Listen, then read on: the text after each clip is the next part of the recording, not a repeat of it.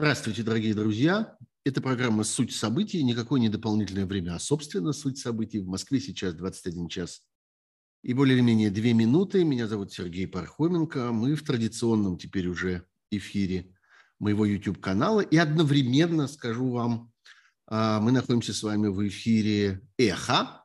Это вот такое объединенное медиа, которое собрало вместе всех, или, во всяком случае, многих из тех, кто работал на «Эхе Москвы». Теперь вы можете слушать нас всех с помощью специального, специального приложения для мобильных устройств. Есть также сайт «Эхо». В общем, это, в общем, очень похоже на радиостанцию. И вот э, там тоже есть э, этот эфир. Он будет продолжаться там ровно час – Через час нам придется его там выключить, потому что начнется следующая программа, а мы с вами, если будет еще о чем поговорить, если логика как-то разговора к этому моменту не э, завершится, то мы с вами здесь еще продолжим для тех, кто останется здесь на моем, на моем канале в YouTube. Техническая информация. Вы знаете, где кнопка для лайков. Лайки очень важны для распространения этого видео в YouTube. Вы знаете, где кнопка подписки. Подписка чрезвычайно важна, особенно если она сделана прямо во время а, эфира, чрезвычайно тоже важна для продвижения этого видео. А, у нас с вами работает чат, и я гляжу на этот чат, и даже у меня есть э, мой друг Кирилл, который э, тоже как-то мне с этим чатом помогает. А, есть еще возможности поддерживать мои эфиры. Вы видите э, у меня над головой, вот, вот тут вот висит плакатик со ссылкой для тех, кто находится за пределами России. Нет, не тут, не с той стороны показал, вот тут на самом деле. Э, вот. А, э, эм, плакатик, да, для тех, кто находится за пределами России, а если вы находитесь внутри России, или вообще, если у вас есть какие-то другие идеи, каким способом меня поддерживать, то загляните, пожалуйста, в описание этого стрима, там найдете много возможностей, в том числе и Patreon, и э, разные другие полезные инструменты. Вот. Это была техническая информация, без которой никакой эфир сегодня невозможен. Да, и скажу вам еще, что, опять же, если э, как-то, ну, логика нашего разговора к этому пойдет, то мы ближе к концу нашего эфира включим возможность доступа через Zoom прямо сюда, и желающие смогут к нам подключиться, э, задать вопросы. Мы тогда ссылку на этот Zoom ближе к делу выложим в чате этой трансляции у меня в телеграм-канале Пархом. Ну вот. А, я думаю, что вы не удивитесь, если я вам скажу, что важнейшим сюжетом э, этой недели и, соответственно, важнейшим сюжетом этой нашей сегодняшней программы должны быть разнообразные игры в военное положение, которые затеял российский диктатор. Я специально использую слово «игры». А, э, это довольно сложная конструкция. Я, честно говоря, ждал, что а, военное положение будет объявлено на довольно значительной территории России, во многих областях, которые так или иначе примыкают к линии фронта, но нет. Если вы посмотрите на карту, это такая многослойная структура, такая похожая, не знаю, на годовые кольца э, на, на, на пне.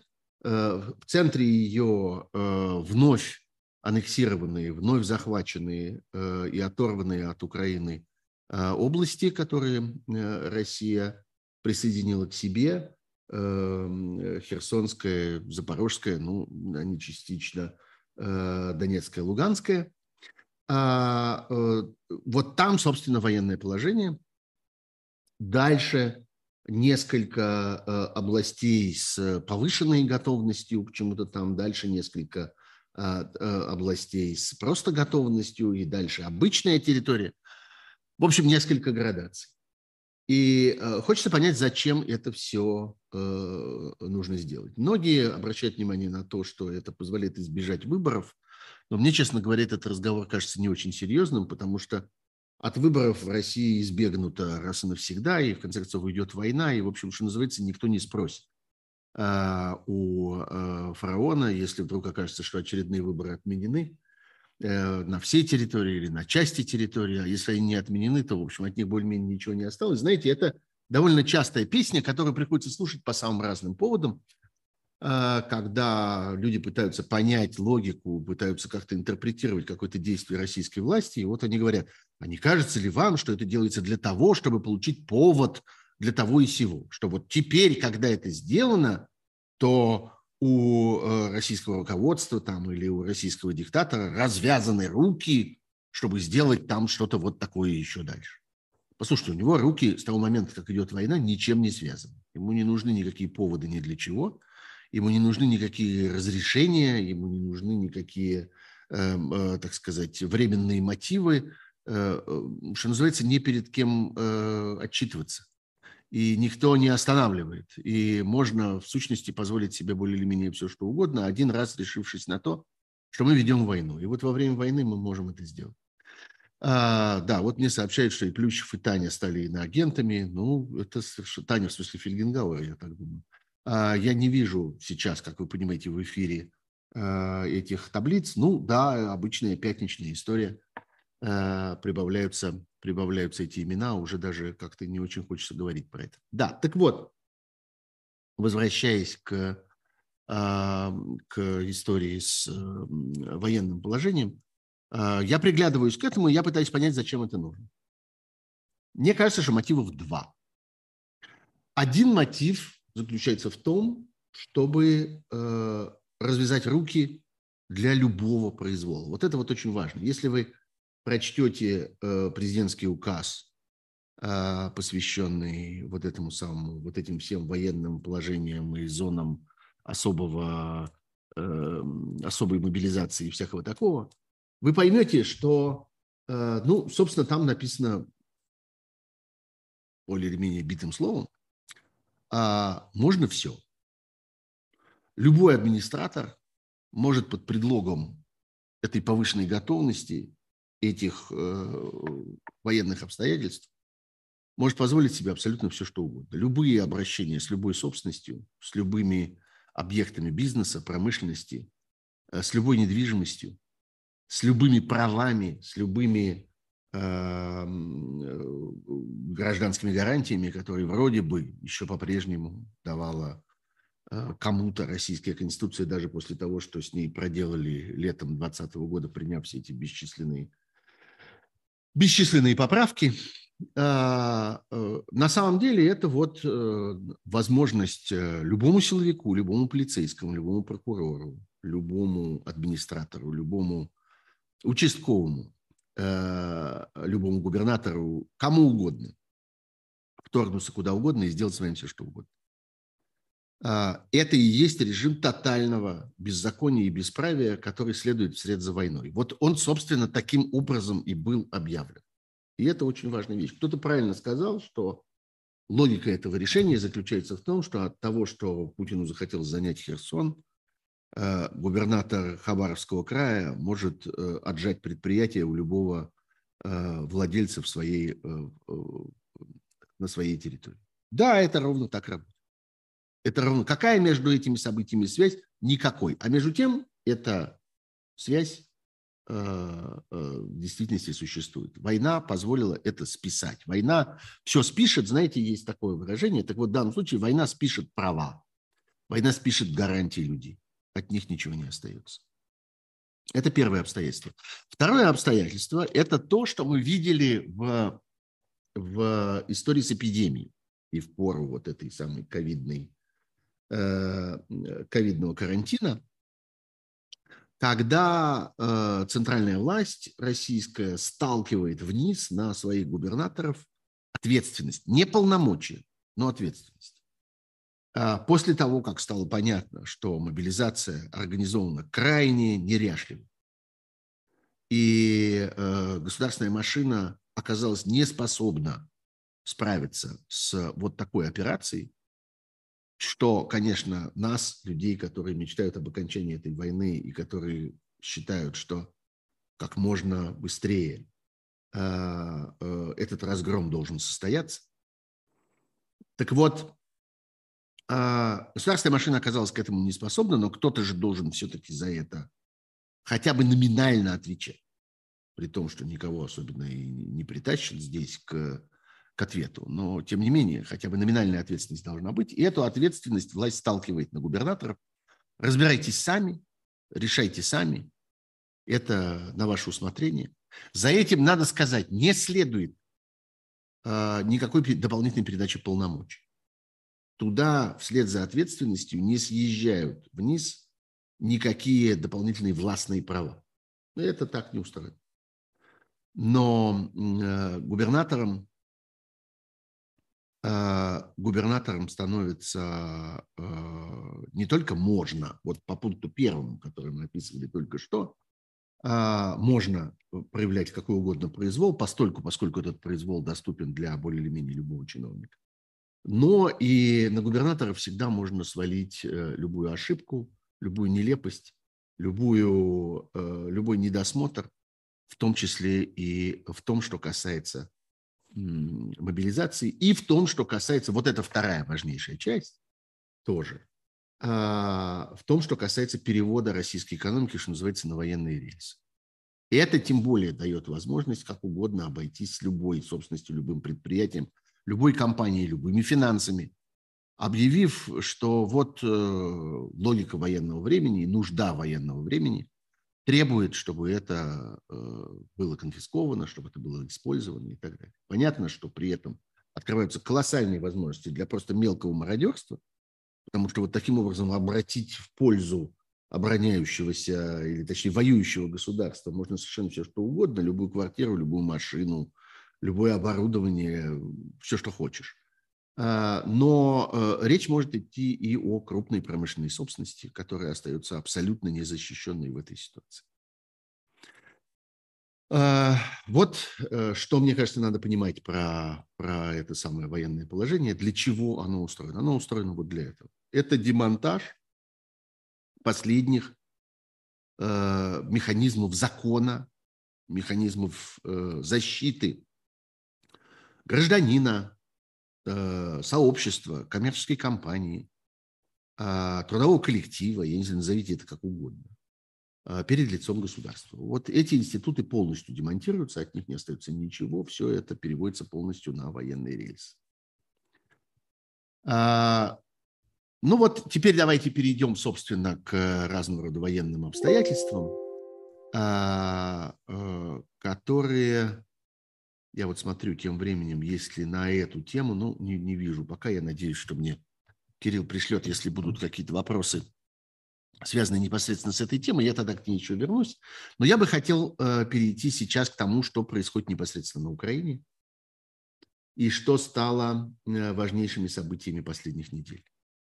А, война превратилась теперь уже напрямую, и этого никто не пытается скрыть или никто не пытается этого заболтать, война превратилась в прямо заявленную войну против украинского населения.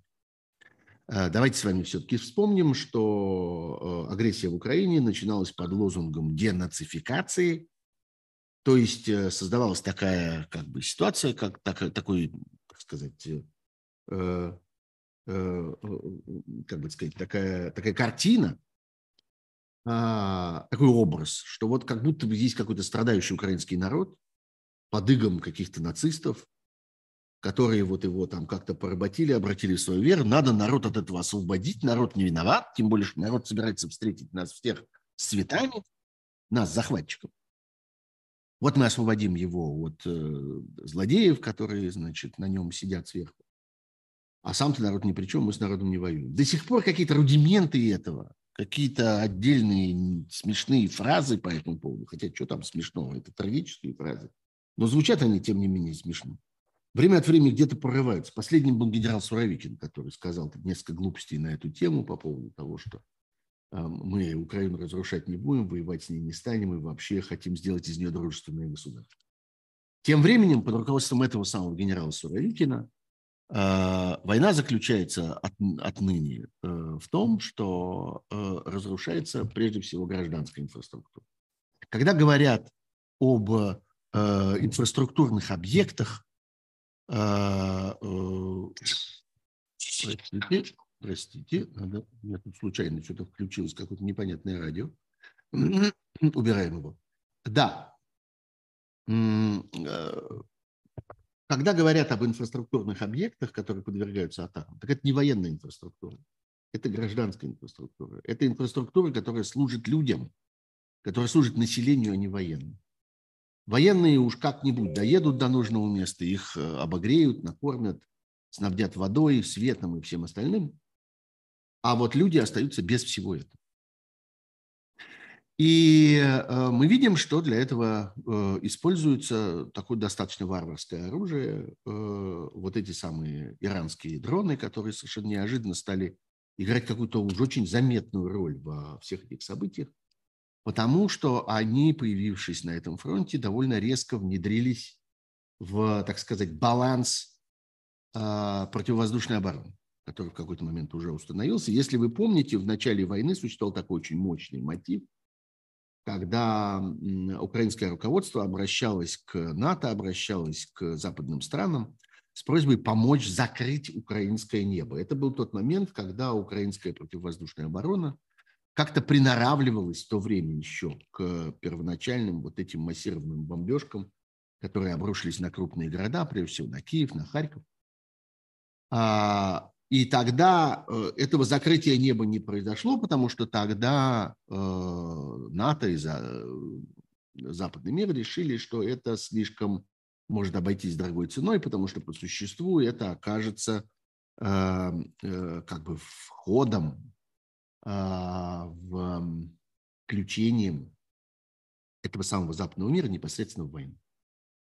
И они на это не пошли. Они решили, что они не могут себе позволить сделаться прямыми участниками этого военного столкновения между Россией и Украиной. И э, риск того, что в случае, если бы именно силами НАТО было бы закрыто украинское небо, э, дело обернулось бы тем, что был бы сбит какой-то из российских самолетов или э, был бы нанесен, скажем, ущерб каким-то диспетчерским структурам, которые управляют полетами на территории Украины. Вот в этом же заключается закрытие неба. Не только в том, что появляются какие-то средства, которые стреляют по всему, что пролетает, но еще и появляются средства, которые пытаются разрушить то, что координирует эти полеты. Это важная часть, собственно, этой операции с закрытым небом. Запад на это не пошел, но постепенно Украина, получая, надо сказать, дополнительное вооружение, Запада и э, получая новые квалифицированные кадры, которые все это время, военные кадры, которые обучались на Западе, Украина постепенно научилась закрывать это, и установился некоторый баланс. Да, бомбежки продолжались, да, время от времени что-то пролетало сквозь эту оборону, да, действительно удавалось нанести точечные, э, точечные не потому, что они были точные, не потому, что они были какие-то такие, что называется, прецизионные, а точечные, потому что они в некотором конкретном месте географической карты, нанести вот такие вот удары по украинским городам, но а, в целом нельзя было сказать, что происходил а, такой массовый прорыв при этих бомбежках. И вот с появлением этих дронов баланс этот сломался. Вы знаете, я думаю, что теперь уже мы все стали специалистами по этой части и понимаем, о чем речь. Речь идет о дронах под названием «Шахет». Они очень грубые, простые, примитивные. Они наводятся по географической карте, они не меняют своего курса в полете, у них нет никаких отслеживающих устройств, которые могли бы вести их за движущейся целью и так далее. Они предназначены для ударов по неподвижным крупным целям, то есть, грубо говоря, по зданиям разного Такой дрон может ударить по жилому дому, он может ударить по промышленному предприятию, он может ударить по военному объекту, он может ударить по какому-то энергетическому или еще какому-то объекту. Для этого они были предназначены, и вот они появились на украинском фронте. А, и отвлекли на себя огромное количество дорогих средств противовоздушной обороны, которые по-прежнему в Украине находятся в дефиците и которые до сих пор были предназначены для борьбы с более мощными и более совершенными, более современными средствами атаки. А, впрочем, дрон этот сам по себе тоже несет до 30 килограмм взрывчатки. Ну, представьте себе, что такое 30 килограмм динамита. Это очень большой... Ну, что такое 30 килограмм? Это самый большой чемодан, с которым вот вам когда-либо доводилось летать на самолете. Вот э, некоторые компании, они разрешают своим пассажирам 30-килограммовые чемоданы. Чаще всего это 25 или там даже 23 килограмма, иногда бывает 30. Вот здоровенные чемоданище. Вот каждый вот этот самый дрон, который пренебрежительно называют там то мопедом, то велосипедом, несет на себе вот такой вот чемодан динамита громадный. Он взрывается и приносит большие разрушения. Тем не менее, украинская противовоздушная оборона, она была предназначена для другого. Она была предназначена для более совершенных крылатых ракет, э, которые казались более опасными и так далее.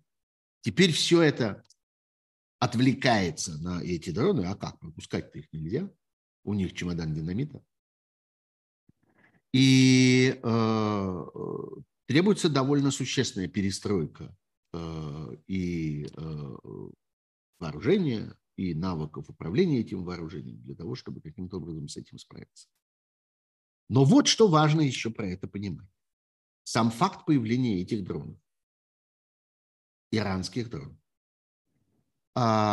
свидетельствует о том, что в России начались очень серьезные проблемы с производством вооружений. Россия не стала бы а, искать по миру такого рода, э, эм, такого рода средства, не стала бы договариваться с Ираном, если бы могла произвести это самостоятельно. Вот э, это интересный дополнительный аргумент в споре о санкциях и о том, вообще санкции кому-нибудь нужны ли, работают ли они, имеют ли они какие-нибудь последствия и что-нибудь такое. Да, как видите, имеют.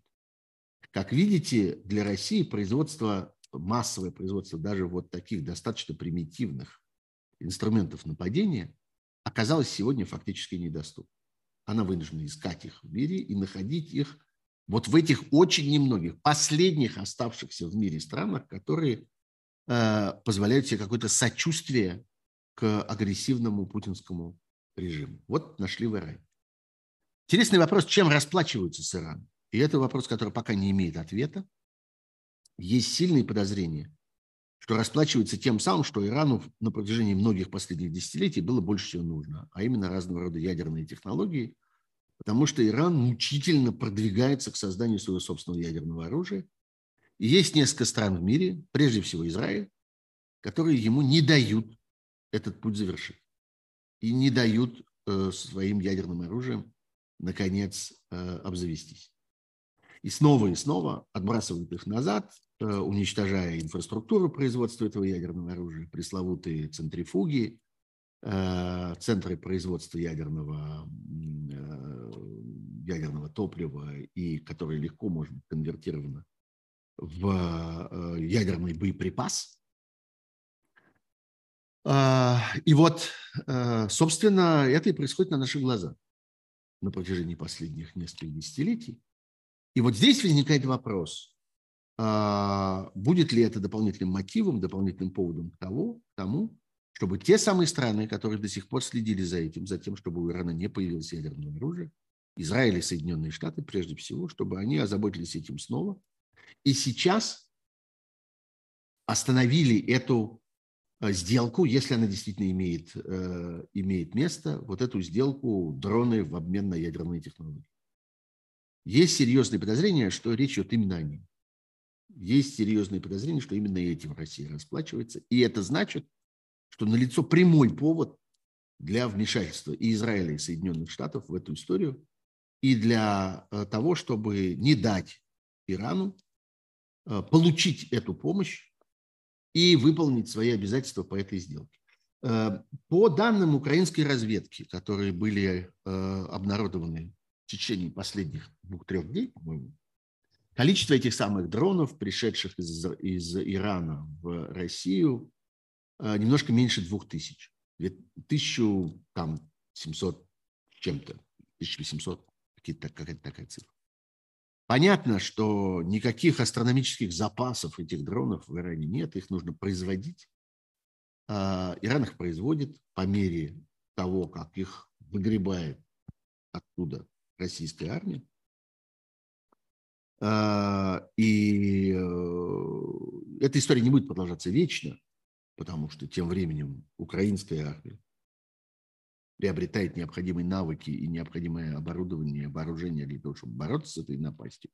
Но тем не менее, речь идет о достаточно большом ущербе, который всем этим, э, всем этим был нанесен, и который ознаменовал собой вот этот вот переход к новому этапу войны, к этапу, когда Россия атакует собственное население. И задача России заключается в том, чтобы нанести украинскому населению, собственно, украинскому народу, как можно больше физический ущерб обрекая это население на голод, на холод, на темноту в подступающей зиме. И ну, поскольку этого не получилось с Европой, сегодня уже окончательно понятно, что заморозить Европу, погрузить Европу в лед и тьму на время этой зимы, э, каким-то образом дезорганизовав или даже уничтожив поставки э, российских энергоносителей туда, ничего из этого не вышло, а, то вот э, тогда весь акцент переместился на, собственно, Украину.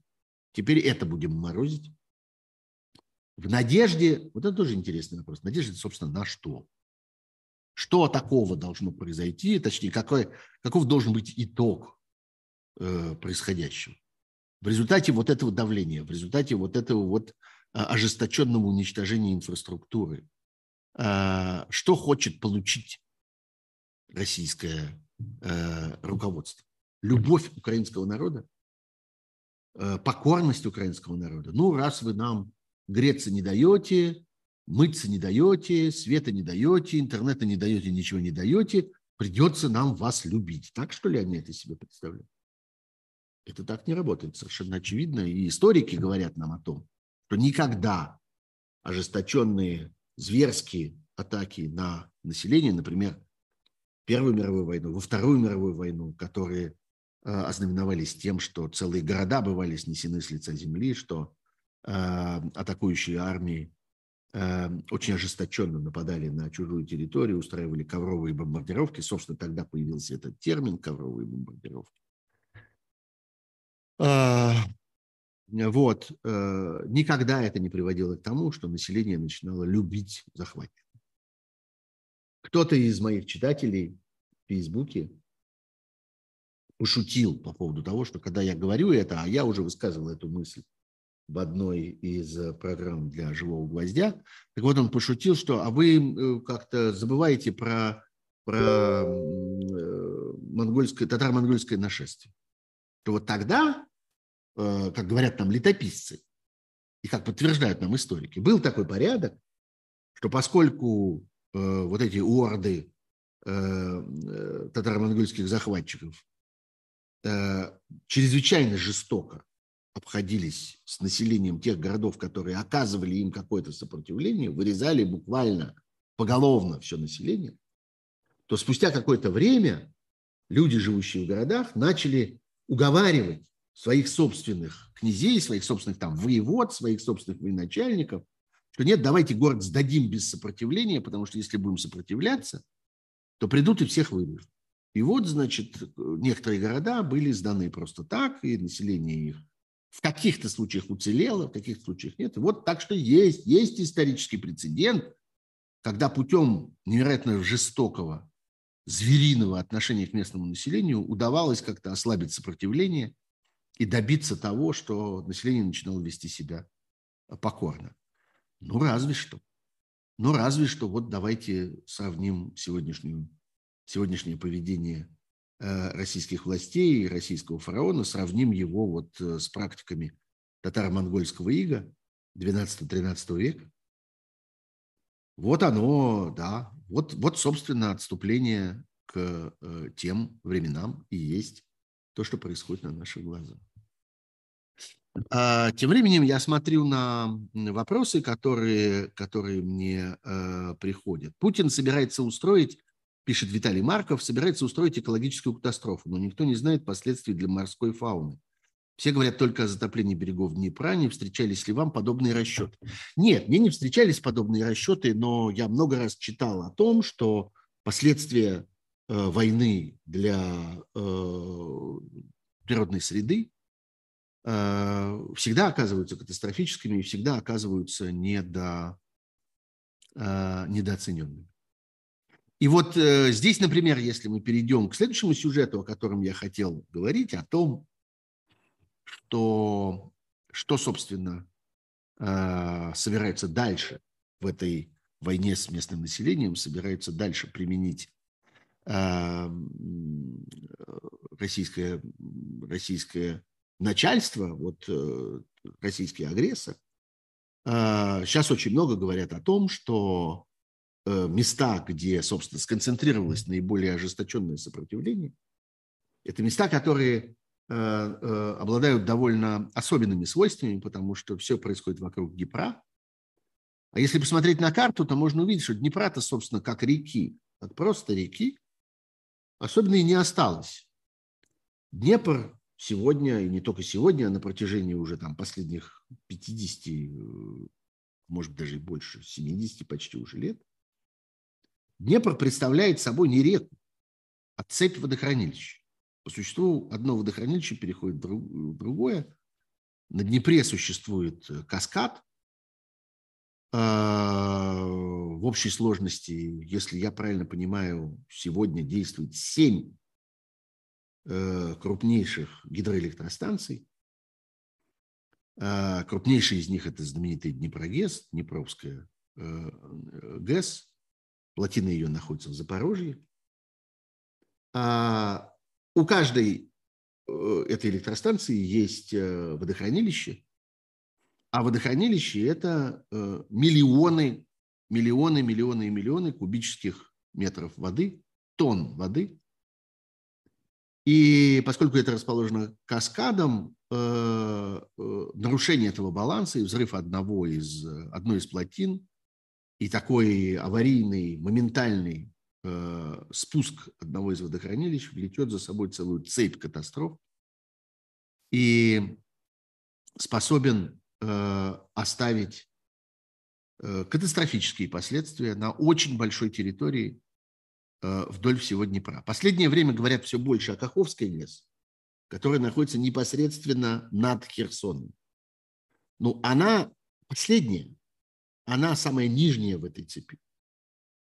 Но есть еще и э, более высоко расположенные, собственно, все остальные, э, все остальные э, электростанции. Две в Киеве, одна немножко ниже Киева, одна в районе Кременчуга, потом Среднеднепровская, это город Каменская, потом вот Днепрогесс в Запорожье, и только потом Каховская – Взрыв любой из них обещает катастрофические последствия. И похоже, что российское командование устроено таким образом, что оно, в общем, вполне способно на что-то подобное пойти. И вполне возможно, что если говорить о применении тактического ядерного оружия или каких-то сверхмощных боеприпасов неядерного характера, а, именно э, эти э, плотины могут оказаться целями для вот этих самых российских атак под лозунгом э, э, борьбы с инфраструктурными объектами. По существу это быстрый и относительно недорогой способ уничтожить сотни тысяч людей, лишить их жилья, лишить их э, земли, лишить их воды, потому что тогда, когда происходит вот такое локальное цунами, когда вот волна эта гигантская спускается вниз э, из взорвавшейся, из взорванной э, плотины, то она уничтожает и нормальное водное хозяйство. И хотя, казалось бы, воды кругом сколько угодно,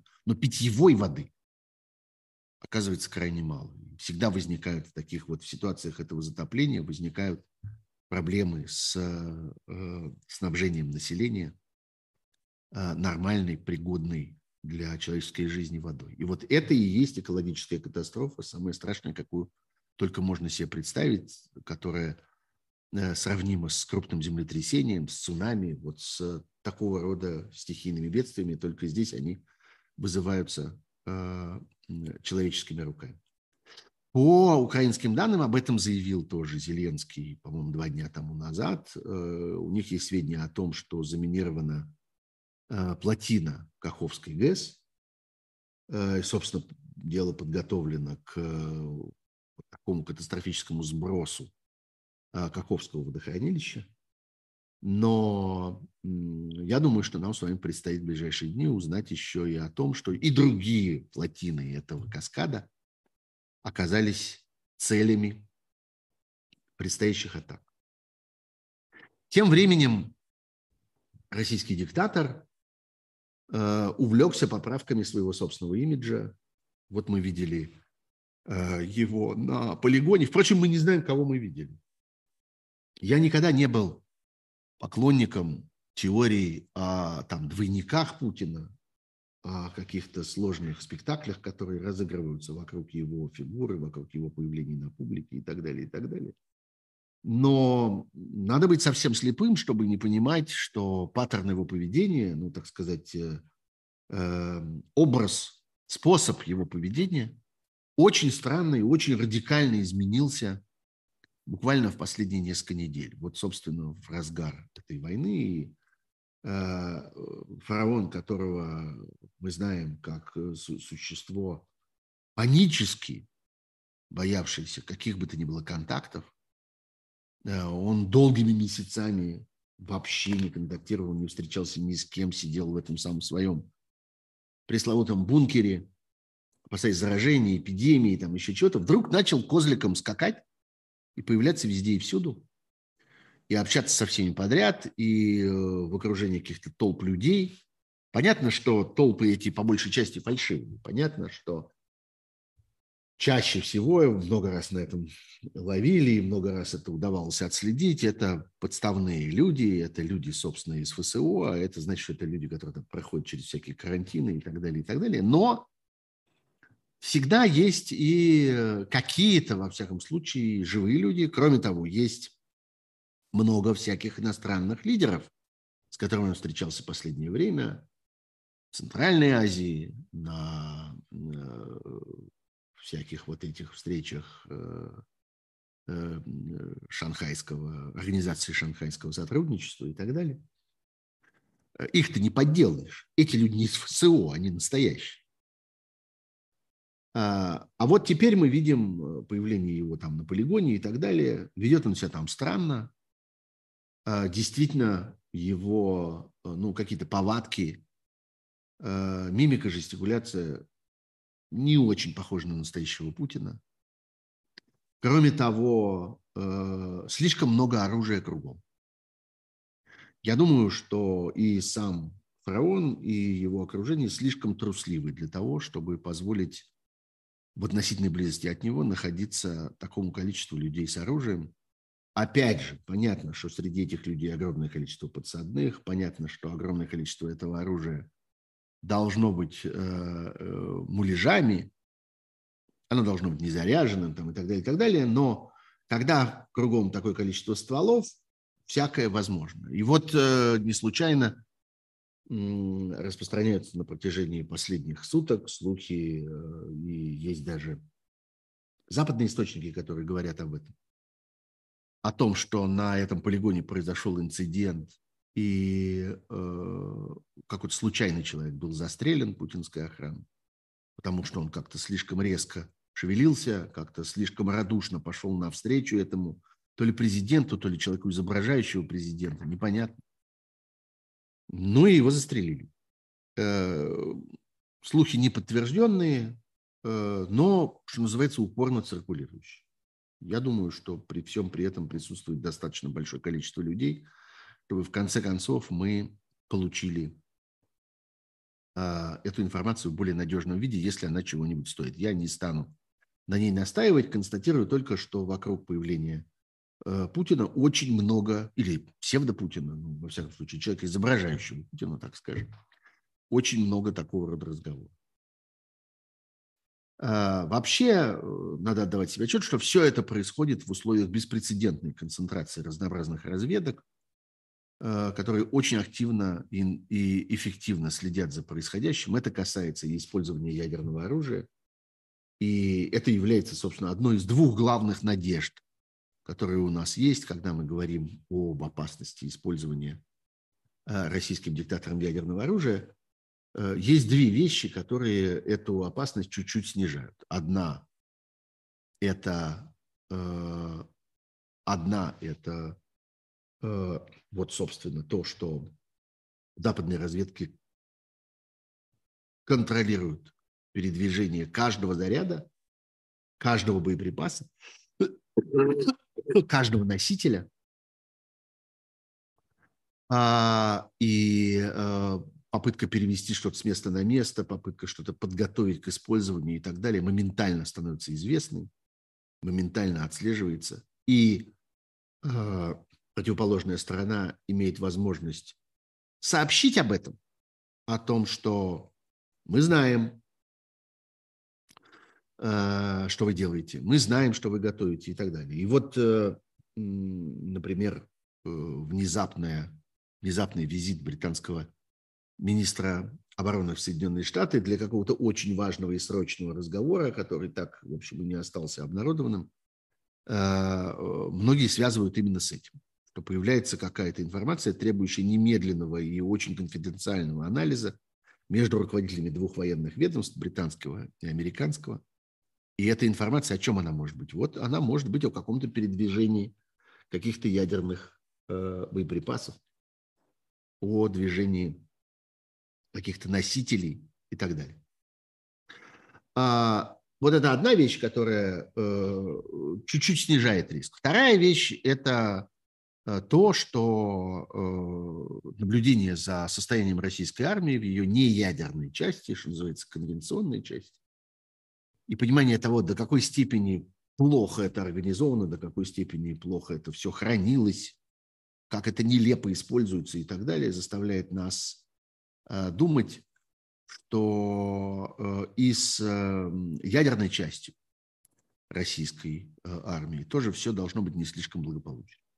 И есть надежда просто на то, что если эта кнопка однажды будет э, нажата, то в конце концов нет никаких гарантий, что она сработает. Нет никаких гарантий, что все выстрелит так, как оно должно выстрелить. Пробовать, конечно, и тестировать этого никто не хочет, но опасность такая существует. Э, опасность для тех, кто затевает это использование, э, разумеется, а не для разумных, э, разумных людей. Я бы хотел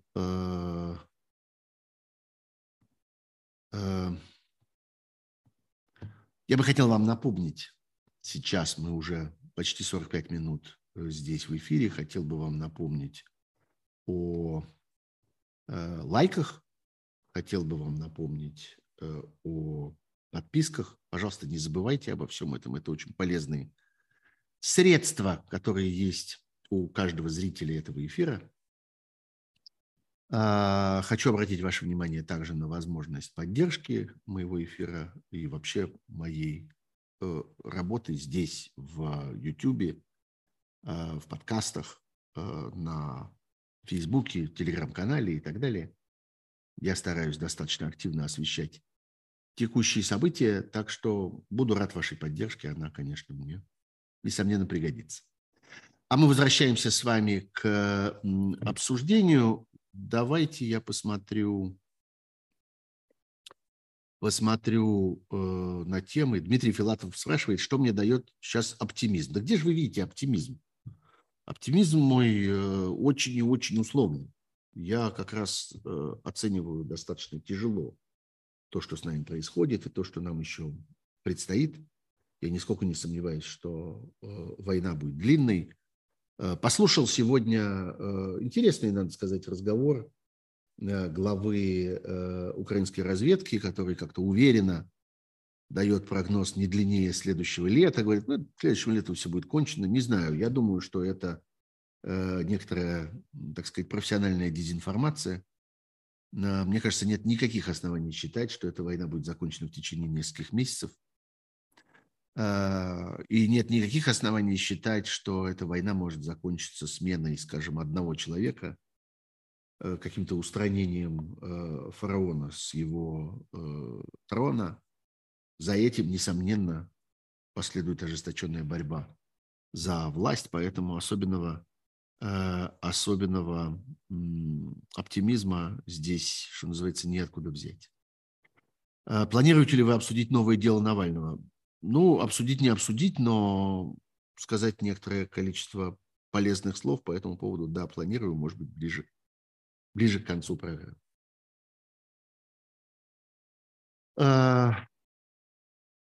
Херсон, о котором мы упомянули уже, превратился в я бы сказал, смысловой центр нынешней войны. Интересно, что вовсе не Донецк и вовсе не Луганск, несмотря на все объявления и на все, так сказать, идеологические упражнения по этому поводу, что вся эта война устроена ради Донецкой и Луганской области, ничего подобного. Мы видим, что вновь захваченные территории оказываются гораздо важнее, они оказываются гораздо более важными, потому что, собственно, в них сегодня концентрируется э, идейная, э, как бы идейный акцент, который делает э, руководство российского тоталитарного режима и того, я бы сказал, пропагандистского вала, который он создает для своего собственного населения. Это было бы страшным ударом, если бы одна из этих территорий оказалась бы потерянной. А между тем э, усилия э, украинские э, и объективные обстоятельства, которые складываются вокруг этой части фронта, вокруг самого юга этого фронта, земель, которые прилегают непосредственно к Крыму, а, все заставляет думать о том, что э, Херсон должен вернуться под украинский контроль, и Россия готовится к этому. Но готовится к этому достаточно своеобразно. Э, вывозя оттуда население э, всеми возможными способами и, по всей видимости, готовя какие-то колоссальные разрушения там, в этом регионе. Вот эта э, идея, как-то Херсон не должен никому достаться, если он будет не наш, то он будет ничей, э, идея, которую высказывают разного рода пропагандисты, идея, которая проскальзывает во всяких э, истерических текстах и лозунгах, которые мы видим во всяких патриотических э, телеграм-каналах и прочем, э, эта идея, к сожалению, по всей видимости, является сегодня такой ведущей, основополагающей. И складывается такое впечатление, что э, именно это превратилось в э, основной план российского командования во главе с э, новым палачом, которого поставили командовать этой операцией генералом Суровикиным, человеком, репутация которого заставляет верить в то, что он способен более-менее на любые зверства и способен действительно на то, чтобы очистить этот регион не от противника, а очистить его просто от, от любой жизни, используя все возможности, которые современное вооружение, к сожалению, достаточно мощное в его руках, у него есть. А, так что вот это, по всей видимости, нам предстоит наблюдать в ближайшие недели, битву за Херсон, которая должна приобрести совершенно э, нечеловеческие масштабы. И здесь, я думаю, то, что мы видели в Мариуполе, может оказаться, так сказать, прообразом и провозвестником того, что мы можем увидеть в Херсоне. При этом уже сейчас понятно, что все те обязательства, которые э, Российское царство берет, казалось бы, на себя перед жителями этого региона, они абсолютно ничего не стоят. Какие-то сертификаты, их куда-то везут, но мы ничего не знаем о том, чтобы эти обязательства были перед кем-нибудь выполнены или чтобы они были подкреплены, гарантированы какими-нибудь реально выделенными на это ресурсами. Ничего этого нет. Просто удалить, удалить из зоны бедствия, в которую превращается зона боевых действий, удалить живых людей. Вот это все, чем занимается сегодня российская команда. Так же ровно, как мы, между прочим, не видим выполнения никаких обязательств перед мобилизованным. Огромное количество сообщений о том, что людям выдают там по 10 тысяч рублей или не выдают вообще ничего. И опять же, если обратиться вот ко всем этим сделавшимся знаменитыми в последнее время а, каналам а, и сообществам, где собираются там члены семей этих самых мобилизованных, мы видим абсолютный произвол, который там происходит, и отсутствие каких бы то ни было попыток э, эти обязательства выполнить. И пусть. Я думаю, что это хорошая терапия, что это хороший способ постепенно добиться отрезвления этих людей, а, которые сегодня не могут адекватно оценить то, что с ними происходит. И вот эта вот история с людьми, которые спокойно идут на войну, объясняется одной простой вещью. Они не знают, куда они идут. Они не понимают, что это настоящая война, а не э, игрушечные. А, какова вероятность, что Международный суд признает Путина преступником, а его завоевание геноцидом украинского народа? Очень высокая вероятность. Мы движемся к тому, что будет создан специальный трибунал по преступлениям России в Украине. Прецеденты такие существуют. Это очень сложный процесс, юридически чрезвычайно длинный и запутанный, но э, международным организациям, крупнейшим мировым, предстоит постепенно э, обучиться решать такого рода проблемы и освобождаться от некоторой стеснительности в решении такого рода проблем, потому что ну, действительно мировое сообщество столкнулось с тем, с чем оно не рассчитывало больше столкнуться. Вот с такого рода агрессией, с такого рода прямым нападением, необъяснимым абсолютно ничем, не имеющим под собой никаких оснований, кроме э, ненависти и э, патологических амбиций. И поэтому постепенно начинают происходить э, на разных участках, так сказать, вот этого вот мирового театра, начинают происходить события, которые раньше не могли бы произойти. Вот сегодняшнее сообщение о довольно локальном инциденте. Э, Россия изгнана с очередной конференции МАГАТЭ. Об этом заявила госкорпорация «Росатом», о том, что их просто не пустили в Вашингтон. Э, я думаю, что мы будем встречаться с такого рода вещами все чаще и чаще, снова и снова, когда Россия будет просто выкинута из э, большого количества международных организаций, постольку, поскольку э, ее присутствие там теперь дискредитирует сами эти организации. Почему я вдруг про это говорю? Где МАГАТЭ, а где заданный мне вопрос про Международный трибунал? А потому что это все вместе, это наработка некоторой практики некоторое новое устройство мировых, международных, разного рода институтов, организаций и так далее, и так далее. И этот навык, вот это, эти практики, они должны рано или поздно завершиться и э, тем, что будет создан этот трибунал. И будет, создан, была, будет создана процедура этого трибунала, что чрезвычайно важно, потому что Э, есть большая проблема. Она заключается в том, что такие трибуналы могут начинать работать в их нынешнем состоянии, как говорят нам юристы, в их нынешнем состоянии только тогда, когда подсудимые есть на лицо, когда вот они, они в руках у правосудия. И это может произойти только тогда, когда война кончится. А не кончится она, как мы с вами говорили некоторое время тому назад, еще долго. А хотелось бы, чтобы эти трибуналы начали работать уже сейчас, потому что работа им предстоит чрезвычайно большая. Мы видим скажем, по э, колоссальному международному суду по поводу сбитого Боинга MH17, сколько это занимает времени и как медленно продвигается эта работа.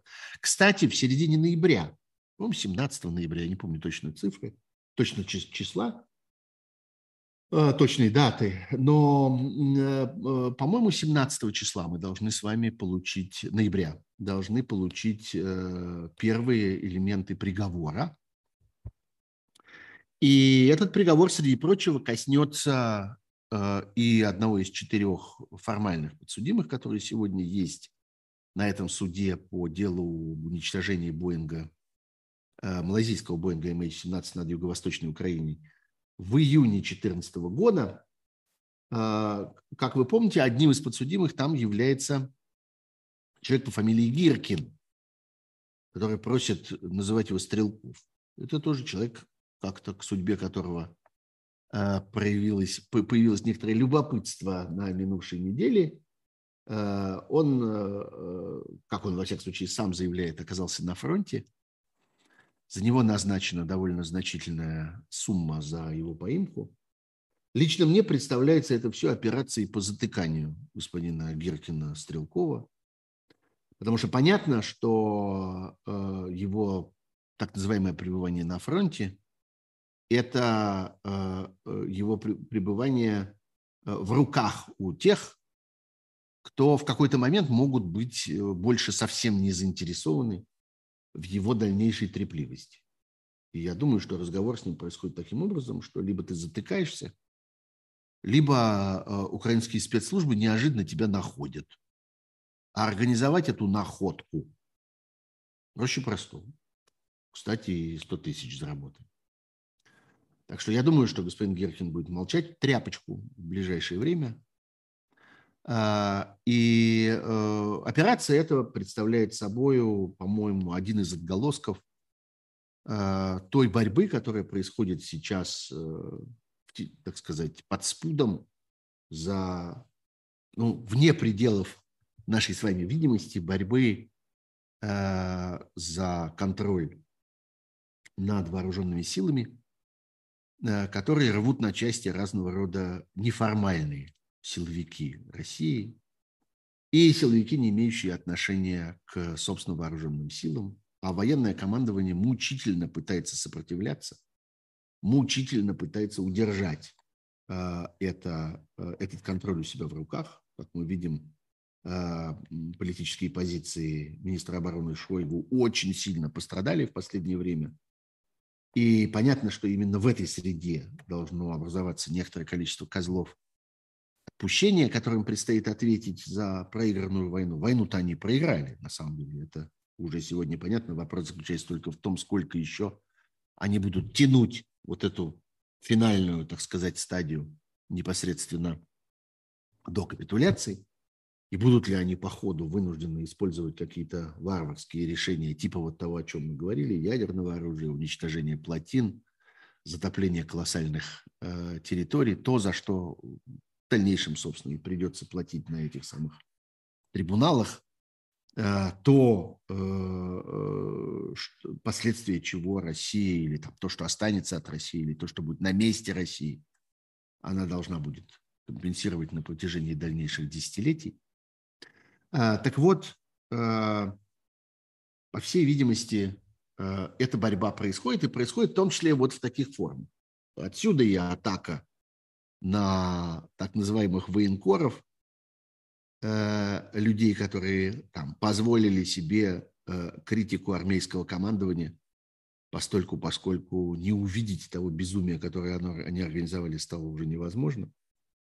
И людей, которые многие из которых, как я понимаю, были просто завербованы конкурентами этого военного командования, а, спецслужбами, другими силовыми структурами в России, которые, собственно, конкурируют с российской армией. Это вообще, кстати, очень характерно для российской политической системы. Мы десятилетиями при этом живем, просто до сих пор никто особенно, так сказать, не обращал, кроме специалистов, на это внимание. Никому это не было особенно интересно, что армией в России ведь управляют спецслужбы на протяжении долгого-долгого времени. И армия по существу находится под контролем и ФСБ, э, и ФСО, то есть, собственно, кремлевские спецслужбы, особо приближенные к фараону, э, и разного рода других э, силовых ведомств.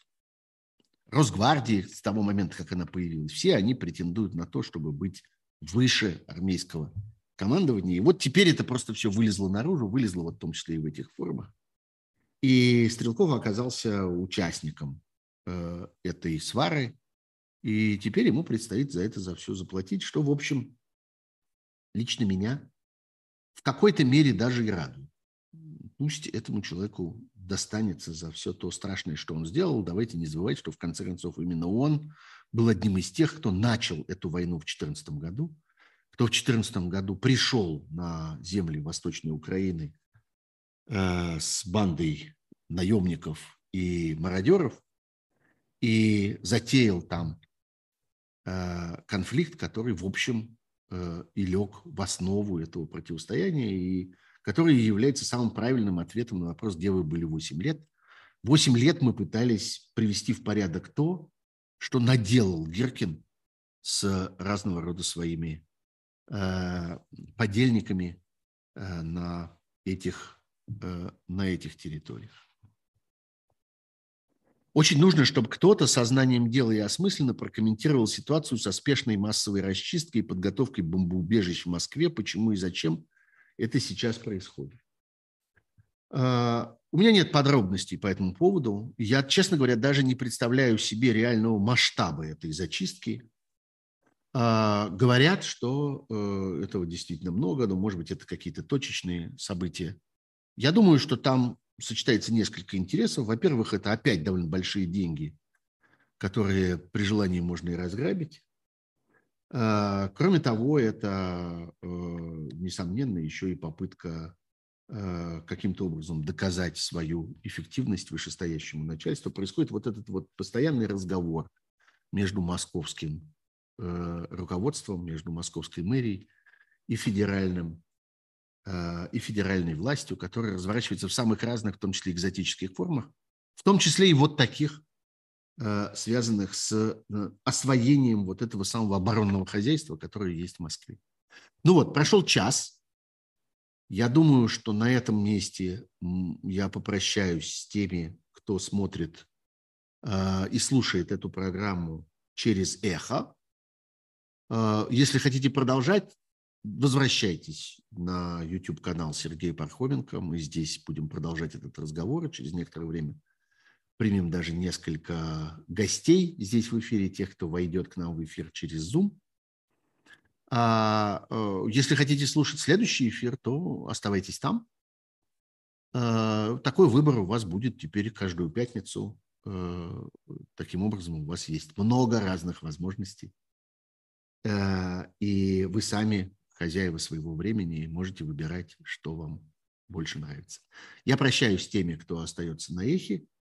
И продолжаю для тех, кто на моем э, YouTube-канале, я вижу, что этих людей становится все больше и больше. Цифры сегодня э, довольно хорошие. Одномоментно нас смотрит э, сильно больше 4000 человек.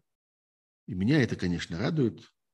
И я надеюсь, что и тех, кто поставит нам лайки, и кто подпишется на этот канал, будет тоже немало. И я за это вам буду благодарен. И вы увидите, как это будет работать когда э, э, это видео будет распространяться более интенсивно на YouTube, что, конечно, нам всем, нам всем на пользу. Ну вот, я возвращаюсь к вопросам, которые, э, которые мне приходят. Признание Украины Ичкерии что-нибудь дает? Ну, практически ничего, но является таким, я бы сказал, демонстративным, символическим шагом.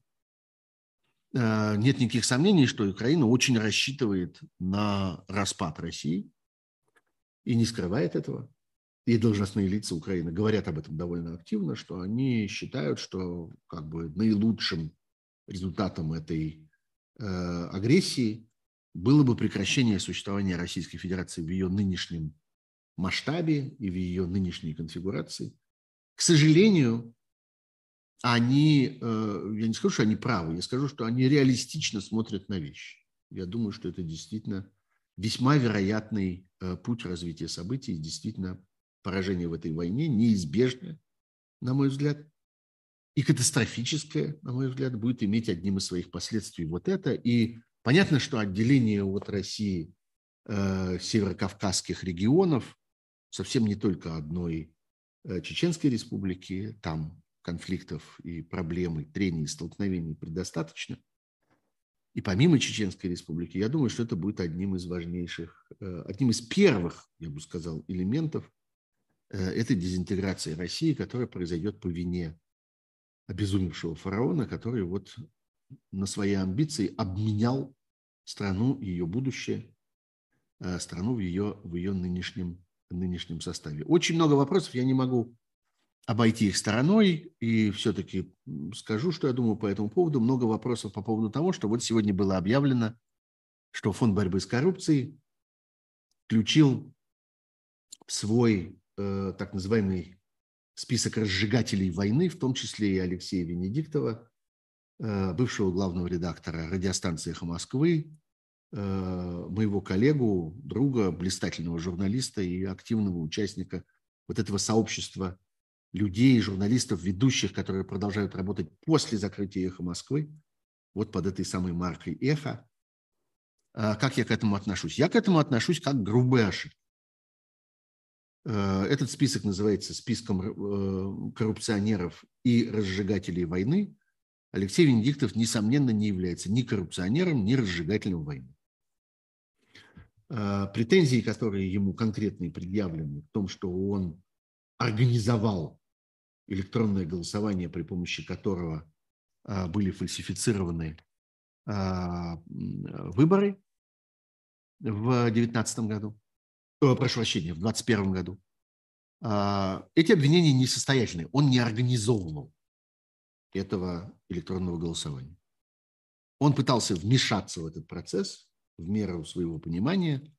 Он пытался каким-то образом эту ситуацию исправить, улучшить, смягчить.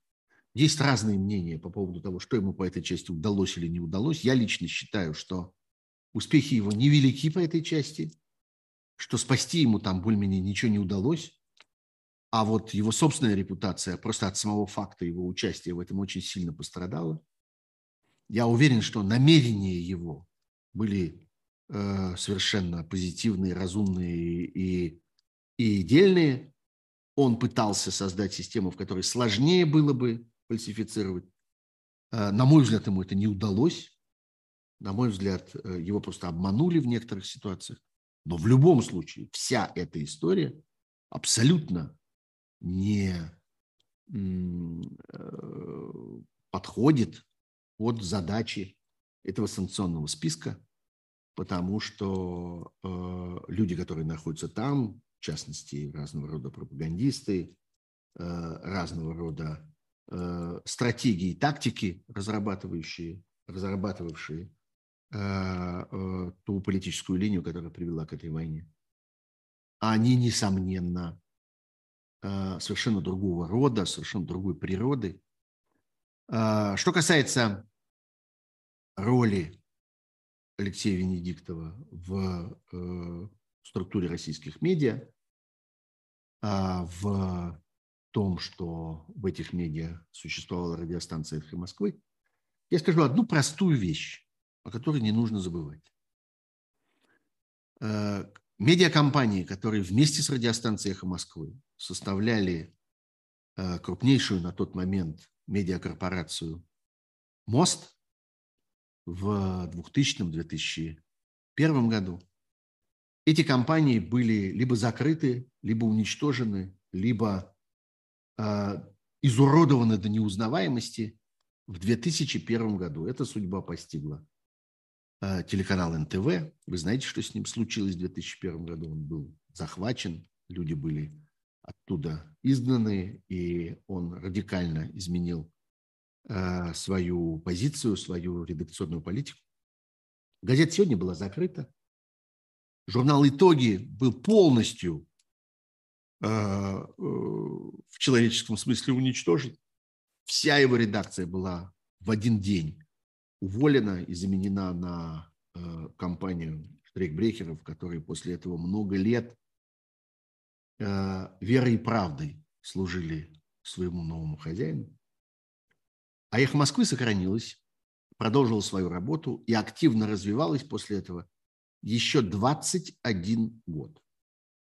Вот это результат руководства Алексея Венедиктова и усилий Алексея Венедиктова. Еще 21 год существования радиостанции «Эхо Москвы». Она не была закрыта или взята под контроль в 2001 году, она была уничтожена только в 2022 году. Плюс 21 год. На протяжении этого 21 года радиостанция оставалась важнейшим источником объективной информации. Радиостанция оставалась важнейшим инструментом высококвалифицированного анализа российской политической и общественной жизни, местом, где звучали голоса огромного количества людей, которые нигде больше не могли бы высказаться. И в конце концов, местом, где существовала моя программа, она существовала на протяжении 18 лет, и я могу сказать вам, что на протяжении этих 18 лет не было ни одного случая, когда мне была навязана какая-то позиция, которая не соответствовала моему представлению о том, что нужно говорить по тому или иному политическому или общественно важному поводу. И мне никогда не было запрещено или как-то я никогда не был ограничен в том, что я сам хотел сказать. Это мой личный опыт. И никто меня не переубедит в том, что я неправильно понимаю то, что произошло со мной самим. Я сам провел эти 18 лет внутри «Эхо Москвы», и на протяжении этих 18 лет я был свободен и видел, как рядом со мной работают мои свободные коллеги. Вот что такое роль Алексея Венедиктова, э, который все это время руководил этой радиостанцией. Конечно, он делал ее не один. Конечно, это не его единоличная заслуга. Конечно, рядом с ним был большой, была большая и очень профессиональная команда «Эхо Москвы», которая менялась со временем. Приходили новые люди, уходили э, другие, кто-то возвращался по нескольку раз. Разумеется. Но все это время во главе «Эхо Москвы» оставался Алексей Венедиктов, и отделить его от результата этой работы мне представляется невозможным. В этих обстоятельствах я считаю, что э, включение его в список разжигателей войны э, при понимании того, что он сделал на протяжении э, этих лет, является несправедливым поступком, который я не одобряю, считаю его ошибочным, считаю, что он должен быть отменен, так же ровно, как были исправлены другие ошибки, которые неизбежно встречаются в работе такого масштаба. И в конце концов необходимо э, ясно отдавать себе отчет, что роль Алексея Венедиктова в том, что происходит уже после начала этой войны и после закрытия радиостанции «Эхо, э, «Эхо Москвы», совершенно очевидно свидетельствует о том, что он не является разжигателем этой войны, он не является человеком, который поддерживает эту войну, он не является человеком, который способствует продолжению этой войны, а несомненно работает для того, чтобы эта война кончилась скорее, и чтобы российское общество обладало более полной, более профессиональной, а, более содержательной информацией о том, что, собственно, во время этой войны происходит. Вот то, что я хотел бы сказать в ответ на вопросы, которые мне задают по поводу этого списка, э, списка 6 тысяч. А, тут кто-то в этих вопросах занимает, называет этот, это решение о включении его в этот список демаршем. Ну да, правильное слово, я бы тоже, пожалуй, назвал бы демаршем. Ну а кроме того, я, пожалуй, согласился бы с позицией самого Алексея, который говорил о том, что успел сегодня сказать, я прочел это. На фоне того, что происходит вокруг нас, на фоне того, что мы ждем э, применения ядерного оружия, у нас есть информация о заминированной, э, заминированной дамбе Каховского водохранилища. На наших глазах происходит, вот, кстати, тема, о которой тоже стоило бы поговорить, происходят массовые э, исчезновения э, имен разного рода авторов, неугодных этой власти, с афиш, э, из э, культурной и общественной жизни – вот сегодня появилась информация о том, как появилась информация о том, как книжные магазины получают распоряжение убрать с прилавков книги людей, которые недостаточно лояльны с точки зрения тех, кто издает эти приказы, недостаточно лояльны государству. Эти книги пока не сжигают, эти книги пока не уничтожают, эти книги пока не вывозят из книжных магазинов, но их прячут в этих книжных магазинах так, чтобы зрители, точнее читатели, э, их просто не нашли. Э, просто не узнали бы о том, что они там есть. Там в этом списке есть и я. А для меня это большая честь быть в такой замечательной компании, в компании, где есть прекрасные авторы, начиная с, там, не знаю, с Бориса Акунина, например, Э, и кого там только нет. Там есть и Глуховский, там есть э, и Зыгорь, там есть и Шульман, там есть, э, там много кто есть. И я тоже там есть. Так что вот на этом, на всем фоне разговоры про включение ошибочные Э, совершенно безосновательное включение Венедиктова в этот список, который представляется мне очень важной, между прочим, акцией. Сама история создания этого списка 6 тысяч негодяев – вещь чрезвычайно полезная, вещь чрезвычайно э, эффективная и колоссальная работа, которая была проделана, должна была быть проделана кем-то, и вот проделали ее соратники Алексея Навального. Это работа, которая, по-моему, очень важна и которая нам всем очень пригодится. И последний сюжет перед тем, как мы включим э, разговоры с нашими э, зрителями, это еще одно обвинение против Алексея Навального, э, которое я оцениваю как э, э, акт персонального террора. Задача заключается в том, чтобы э, держать этого человека в тюрьме пожизненно и заставить его во время этого его пожизненного заключения молчать. Дело в том, что вот это пока то, э, что не получается у тюремщиков. Навальный говорит, Навального слышно, Навальный присутствует в нашей политической жизни, его голос слышен э, после каждого судебного процесса, который происходит с ним там в тюрьме. И это совершенно поразительно, что ему удается снова и снова докричаться до людей оттуда из тюрьмы а, и э, оценивать ситуацию очень верно и давать чрезвычайно интересные прогнозы и призывать мировое сообщество к решительности в отношении агрессора. Это важная очень вещь. А, Каждый день он существует там э, под прямой угрозой его жизни. Каждый день мы понимаем, что он может быть убит в тюрьме. Если говорить откровенно, то речь идет именно об этом.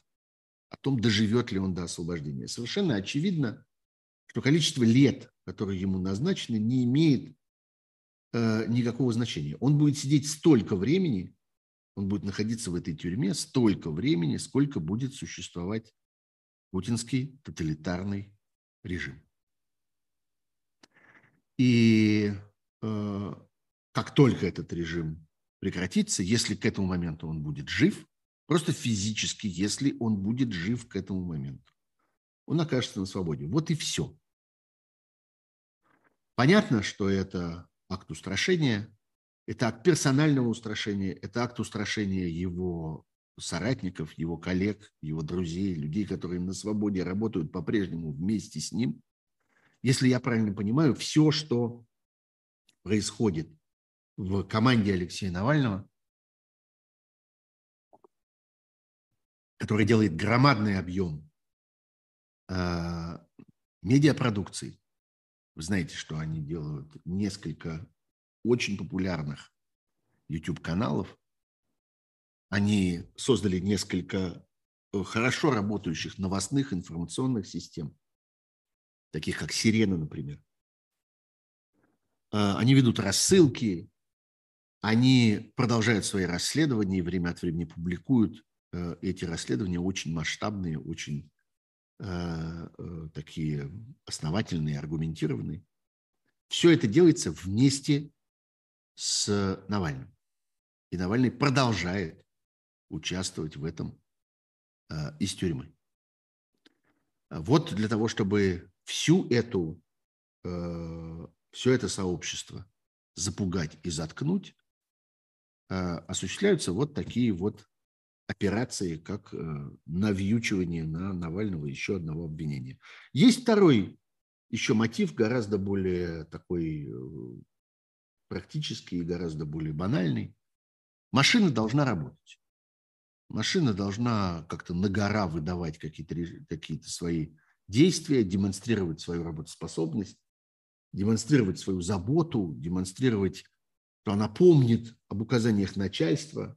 И вот э, огромное количество следователей, каких-то клерков, каких-то э, столоначальников, каких-то людей в синих нарукавниках, э, прокуроров, э, экспертов по вызову, по заказу, продолжают работать. И им надо доказывать начальству свою нужность, свою полезность. А иначе у них могут спросить, вы что там, заснули, что ли? Что-то мы давно не слыхали. А вы, вам сказано мучить Навального. Вы мучаете? Что-то вы как-то завяли с этим. Давайте, вперед. И они работают. И выдают время от времени вот такие затеи. на наших глазах. Ну что же, переживем и это, что называется. Навальный демонстрирует невероятное мужество, невероятную стойкость, жизнеспособность. Придумал вот эту теорию, что он все это время летит в космическом корабле, закрытом как консервная банка, и прилетит однажды к цели. Я в этом, в общем, тоже нисколько не сомневаюсь. Так, ну что же, я попрошу моего э, помощника Кирилла прямо здесь, в чате нашего стрима опубликовать ссылку на Zoom, куда вы можете прямо сейчас зайти. Нас сейчас три с половиной тысячи человек здесь каждый момент смотрящих эту программу. У нас достаточно, я думаю, найдется те, кто захочет поговорить. Сейчас вы увидите в чате ссылку. Эту же ссылку вы увидите, вот я сейчас зайду в свой телеграм-канал Пархум Бюро и отправлю ее сюда тоже. Так что заходите в Пархум Бюро, смотрите, вот там уже есть ссылка. Можете кликнуть на нее и попасть к нам в Zoom. И дальше мы с э, Кириллом вас возьмем, так сказать, под опеку и впустим сюда, в зал, если вы будете хорошо себя вести, конечно, а, и предложим вам задать ваши вопросы. А, вот я вижу, что уже появился один человек, ну, пока только один, давайте подождем еще. А, так, а еще раз, в чате-то у нас есть? Да, в чате есть ссылка, смотрите, вот она. В телеграм-канале Пархум Бюро тоже есть ссылка. Но у меня большая просьба ко всем, кто заходит сейчас или там, кто стучится в Zoom, пожалуйста, оставайтесь в Zoom.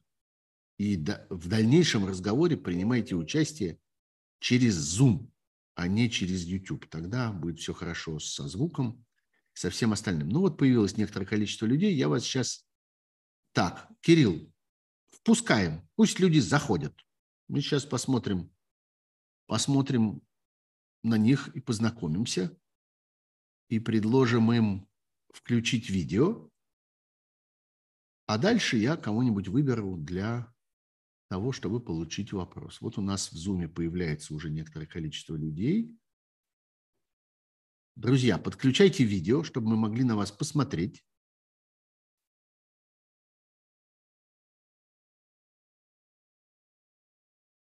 Включайте, включайте. Пока что мы вас не видим.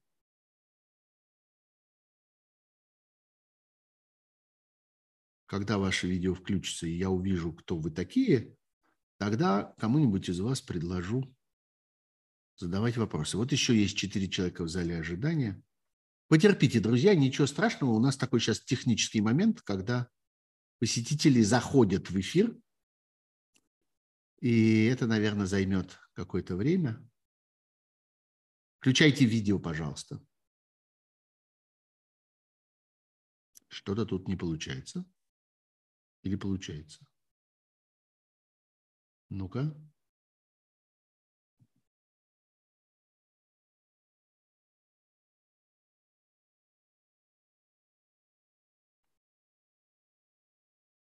Кирилл, напишите мне тогда в там, где мы с вами связывались, в Телеграме, все ли в порядке технически, нет ли каких-то нет ли каких-то сложностей здесь?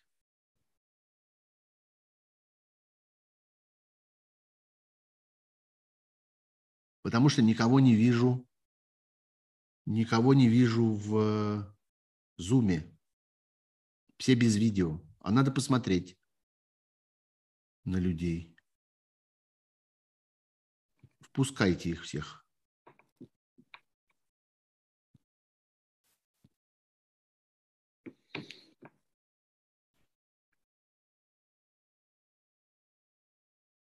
Ну-ка.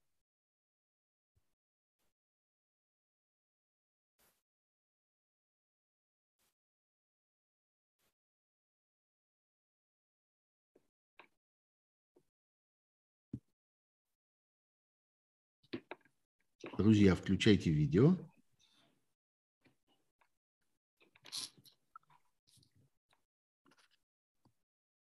Ну окей, давайте попробуем прямо так. Вот у меня есть какая-то среди посетителей, есть лицо под названием Юлия Романна.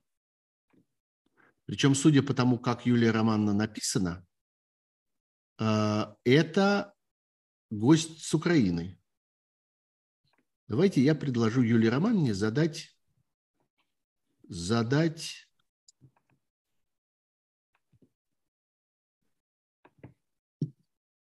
задать вопрос. Юлия Романовна, включайте, пожалуйста, звук. Здравствуйте. Здравствуйте. Вот теперь я вас слышу, но не вижу почему-то. Но ничего. Будем надеяться. Да, ничего. Я с, удовольствием буду слушать вас. А вы действительно с Украины? Юлия Романовна, откуда вы? Из Украины, да. Из Украины. А откуда вы в точности? Ну, надо точная информация. Ну, скажите город, например. Этого Харьков. будет мне достаточно. Харьков. Харьков. Замечательно. Да. А какой у вас, есть ли у вас вопрос ко мне? Пока что слушать хочу. Хорошо. Ну, Пока хорошо. Тогда, тогда рад с вами познакомиться. Спасибо, взаимно. И скажу вам просто, что Харьков я очень люблю. Я приезжал туда и выступать, приезжал туда по делам последнего адреса. И в замечательном, я помню, выступал в магазине на Сумской улице, книжном магазине, который был битком. Да, да, есть такой, да. Прекрасный город. И ужасно горько, что он переживает да. сейчас да. тяжелое время. Ну ничего, мы да. вместе его отстроим. отстроим. Обязательно, да. да. да. Спасибо, Юлия Романовна, рад с вами познакомиться. А вот здесь есть Оксана Матиевская, мой друг и коллега и э, человек, который делает огромную работу для последнего адреса. И я с удовольствием дам Оксане Матиевской слово. Оксана, включайте звук и, и выключайте меня, а то я слушаю, слушаю сам себя. Оксана, здрасте. А, да, слышно здрасте, меня? если меня слышно, да, видео меня а, не теперь включает. отлично слышно. Хорошо, да. А, я, знаете, о чем хотела спросить? А, вот по поводу предстоящего э, приговора суда по MH17, ага. который мы ждем в ноябре. Вот знаете, я э, часто думаю о том, что приговор Нюрнбергского трибунала э, был в 1947 году, то есть спустя два года после окончания войны Второй мировой. Угу. И э, приговор тогда Э, сыграл большую роль в формировании послевоенного миропорядка. То есть у него была помимо вот чисто юридической еще такая очень существенная политическая роль. Угу.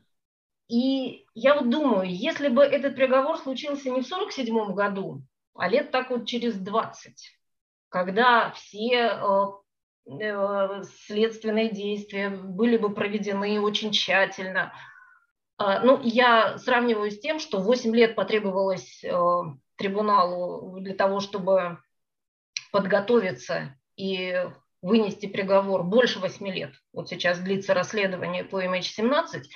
И, как да. мне кажется, сейчас вот он случится уже в тот момент, когда он уже, наверное, не будет играть той роли, которую он мог бы сыграть э, 5 лет назад, 6 лет назад, э, когда преступники были бы названы преступниками.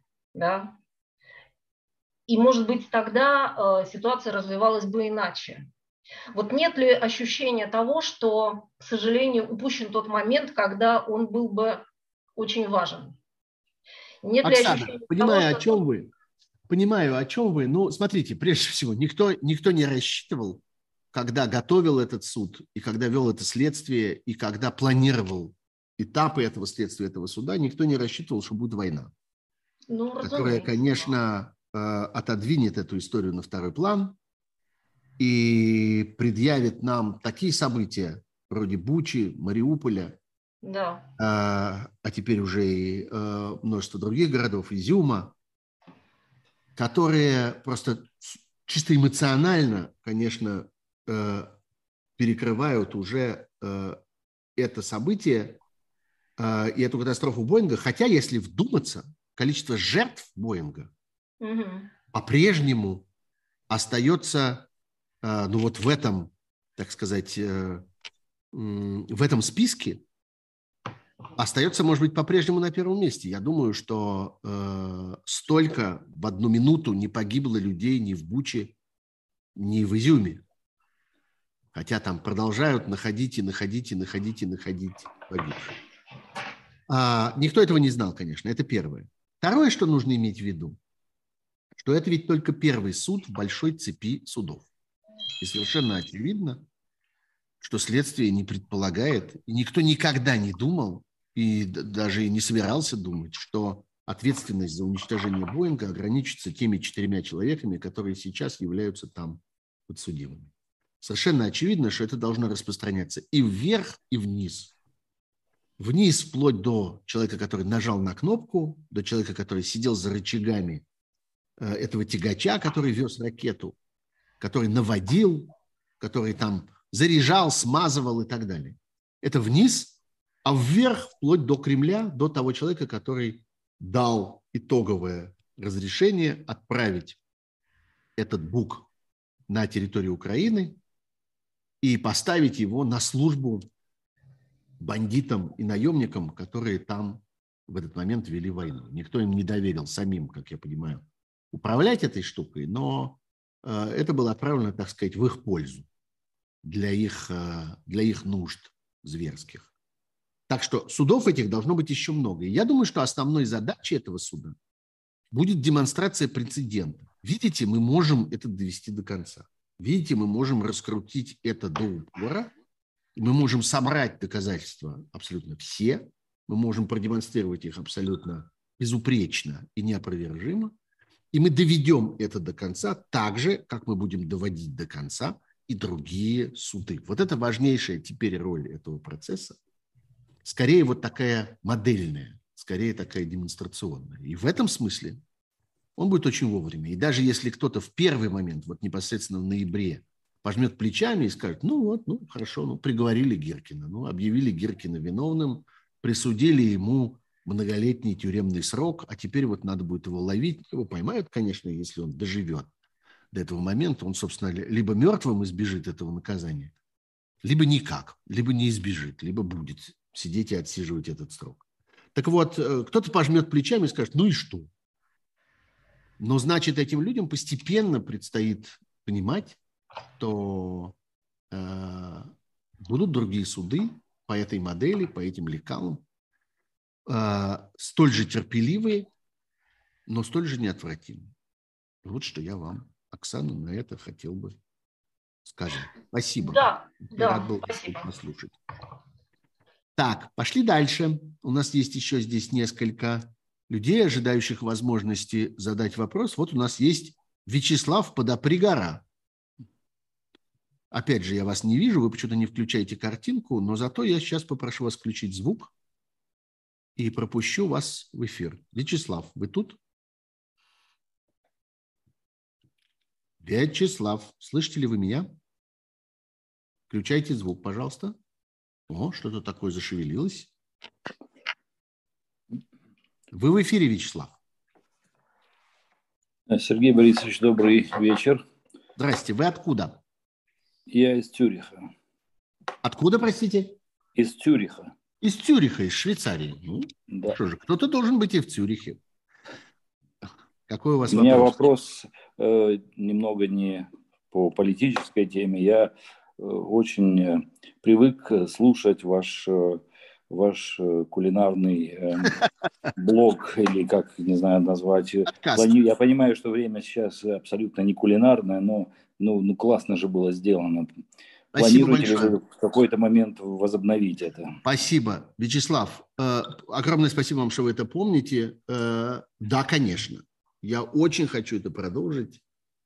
И мне очень так сказать, есть что рассказать по этой части. Если кто не в курсе, я делал на протяжении нескольких лет э, подкаст о гастрономической истории, рассказывал историю разных вещей, которые мы видим на своем столе.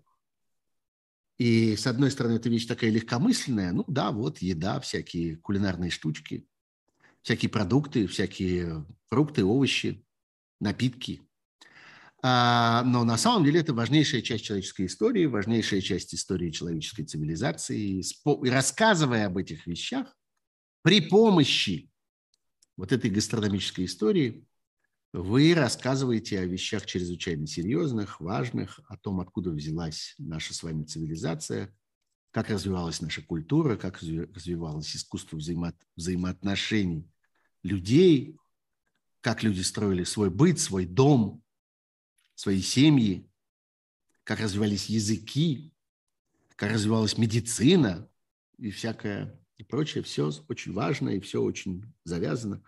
А, а, Вячеслав, да, я обязательно буду продолжать этим заниматься, когда станет немножко полегче на душе. Вот что мне не позволяет этим заниматься. Это то, что, ну как-то, мозги сосредоточены на совсем другом. И а, как-то до такой степени раздвоиться мне не удается. Но я постепенно научусь, обещаю вам, что будут еще новые серии этого подкаста и, может быть, даже видеосерии, потому что появились люди, которые готовы мне помогать с видео по этой части. Так что, надеюсь, все будет хорошо. Спасибо. Екатерина, давайте вы будете последние, кто задаст вопрос. Включайте, пожалуйста, звук. Вот у нас здесь есть Екатерина. Кто такая эта Екатерина? Опять картинки нет, поэтому слепую включаю. Екатерина, включайте звук. Вот, вы включили, я вас слушаю, вы в эфире. Добрый вечер, Сергей Борисович. Здрасте. А, такой вопрос неоднозначный. Вы только два слова скажите про себя, откуда вы. И... Я из Москвы. Ага. А, у Вы меня очень много... Никуда не уехали. Да, мы, мы, мы, мы никуда не уехали по определенным обстоятельствам. Маме требуется серьезное лечение, которое, ну, к сожалению, прервать нельзя. Оно уже начато здесь и должно быть закончено здесь. А, такой вопрос. А, ввиду всей вот этой вот ужасной ситуации, которая сложилась э, в нашей стране, вообще во всем мире, а, но касаемо нашей страны, а, как, а, как вы думаете, на ваш взгляд, а, воспринимает российское общество граждан Украины, которых неимоверное количество сейчас находится здесь? Здесь, в России? Да, в Москве, в России, в Подмосковье, где угодно. Как э, общество российское воспринимает этих людей? То есть вот и просто мир разделился. Э, так получается, что а, у нас, эм, наверное, я даже не знаю, в процентном соотношении то есть люди с Украины, которые приезжают сюда, они воспринимаются довольно-таки, ну, как неоднозначно, и никто, я не могу сказать, что им хотят помогать. Я это вижу на собственных, на личных примерах. Я вижу, что их как бы воспринимают как э, агрессоров, понимаете? То есть люди, бежавших от э, событий, их воспринимают как агрессоров. Подождите, тех, кто оказался в России вот уже сейчас, во время войны, вы таких да, людей да. имеете в виду? Да, именно О, так. Знаете, Екатерина, у нас с вами э, очень разные сведения. Видимо, у нас с вами какие-то очень разные круги общения. Потому что я как раз знаю огромное количество примеров э, людей, которые очень много работают для того, чтобы помочь этим людям. Тем, кто оказался в России не по своей воле. Таких людей достаточно много, которые были в зоне боевых действий, они пытались из этой зоны боевых действий выйти. У них не было способа выйти никуда, кроме России. Мы оставляли коридоры только в эту сторону, они оказывались в России. И огромное количество таких людей пытается выбраться из России либо обратно в Украину, либо в какие-то третьи страны. И я знаю людей, которые им в этом помогают.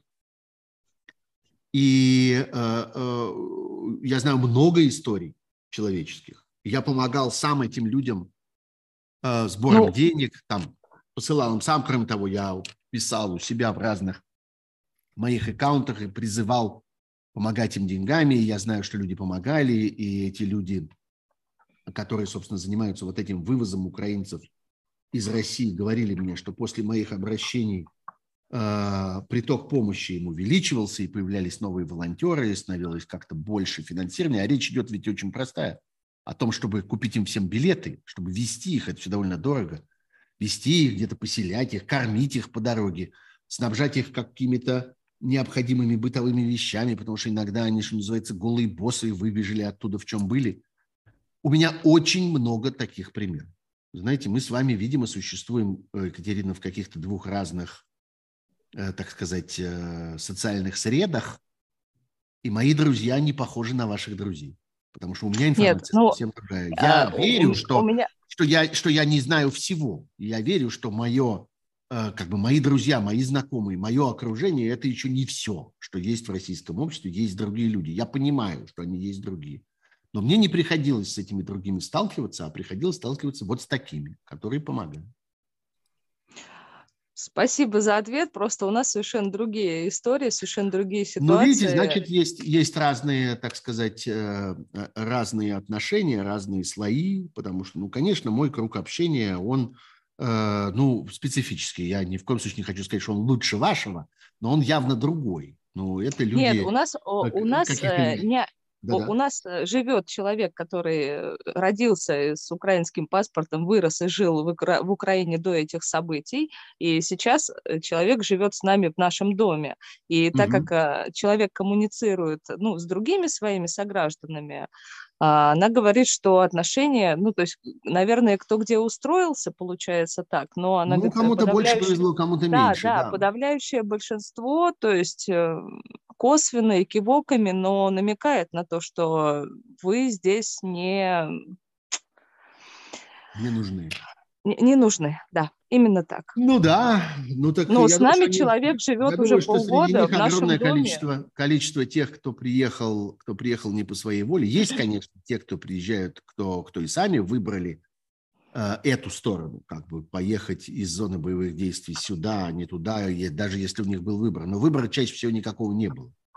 Чаще всего это абсолютно как-то безальтернативная была история, да еще и приходилось платить. Известно, что огромное количество всякой коррупции, всякого мародерства было вот там в процессе, так сказать, вывоза этих людей из зоны боевых действий.